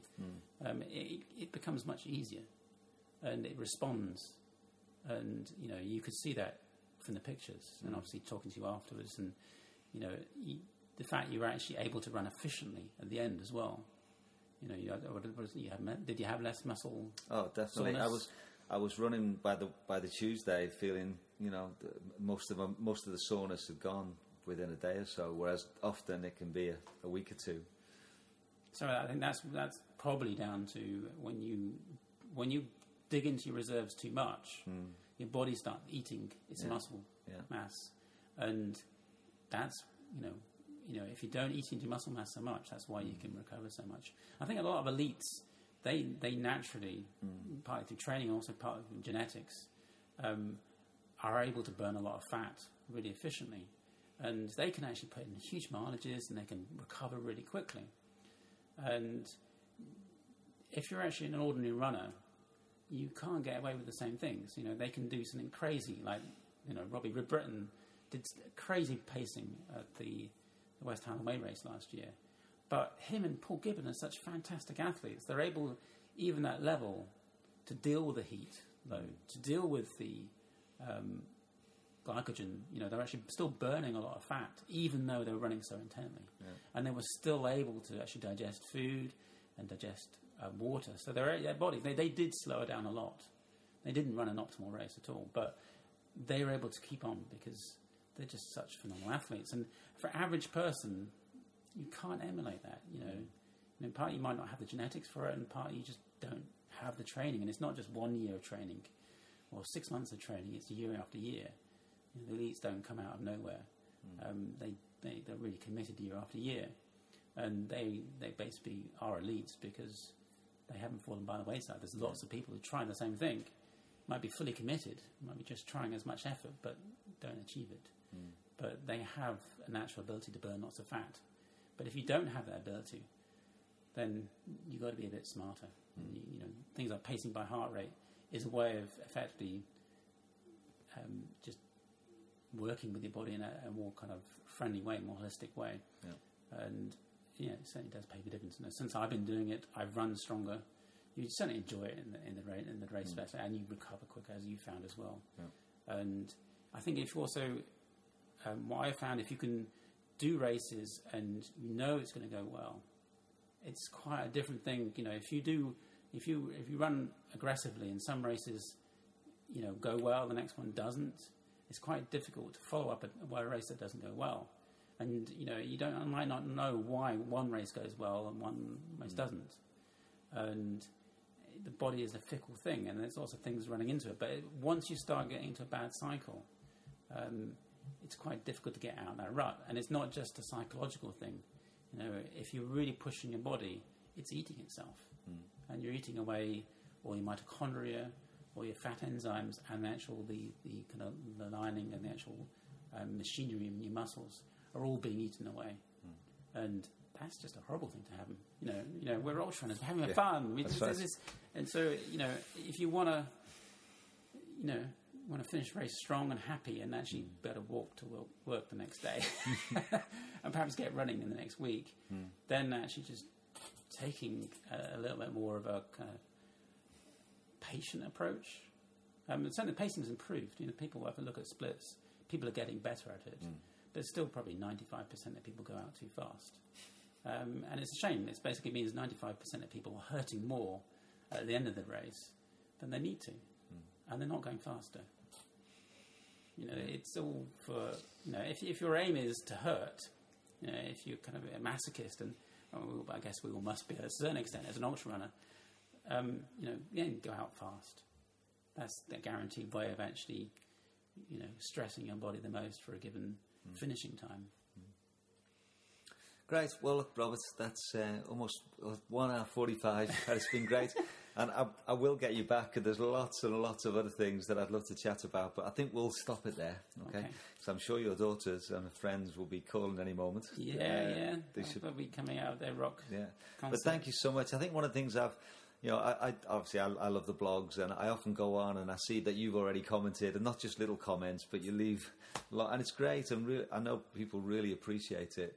Um, because you do, you've put a lot of thought into this, and your analytical mind has um, has really had a good look at it, and it's it's great. And it, even if people don't agree with you, they've it helps them to think through, doesn't it? And to you know Yeah, get well, some ideas. so. Well, it does. I mean, I, I'm, I'm still, I'm certainly still learning. yeah, yeah, Um, I'm, I'm kind of fascinated about it. That, that's, I, I can't switch off my analytical side to me. It's just I was born like it, and it's kind of refined through the years because of the jobs I do and the places I've been. But um, I think over time we're going to learn more about ultra running, yeah, and you know I'm still learning, and you're still learning about. And also, if you start actually being a little bit more analytical about what happens, then we can learn more. And If you're just kind of randomly do stuff and don't, you know, sometimes you need people like ourselves who are just a little bit more geeky or a lot more geeky um, to actually spend the time and actually learn about these things and actually just recording the information. Yeah. And over time, you start seeing patterns. And you know, I- I'm I'm really verbose, yeah, um, and I'm not really a great person to, to teach people. Um, I'm certainly good at the analytical side of things, um, working out the patterns and um, understanding why you might want to do something, and then predicting what we should do next. Um, and over the years, I would I would hope we can start, you know, tailoring the kind of scientific approach in a way that's it's something that's digestible by the average runner. Um, so that you know, I think phone apps will probably help a little bit about that, and some of this will be done automatically, um, potentially. Um, but right now, we're still in that kind of infancy of actually trying to understand ultramarathoning. You know, there's lots of you know guides running a 10k or a half marathon, a marathon. You know, it's not fully understood, but it, it's certainly better understood than ultramarathoning. And it- we're still in the infancy of ultramarathoning. Um, so it's kind of interesting to see what's going to happen next. How fast will Paul go next? I don't know, and things like that. Yeah. Especially if he And. I, I think yeah, that's one of the things I love about ultra run as well is that there's so many different approaches. You know, there's a approach that we like to obviously we, we like to do, but there's other people who run without a watch and have got a completely different strategy, and there is room for everyone, yeah, isn't there- there? there- You know? there is. Uh, there's a few people um, I see consistently on looking at and analysing splits who pace a Yeah. very similar way. To, I've done obviously like John Duncan last yeah, year. Um, he was running without any heart rate monitor. Mm. Um, he ran a couple of the stages a bit too fast or slow. Um, yeah. But he did it naturally, and there's a couple other runners like that. Especially uh, there's a couple of women Yeah. better than men. Right, yeah, we'll stop there because after your phone's rang. Right, thank you very much. Well, thank you very much, Robert, for your time, and I'm sure people will enjoy Thanks listening to this. right.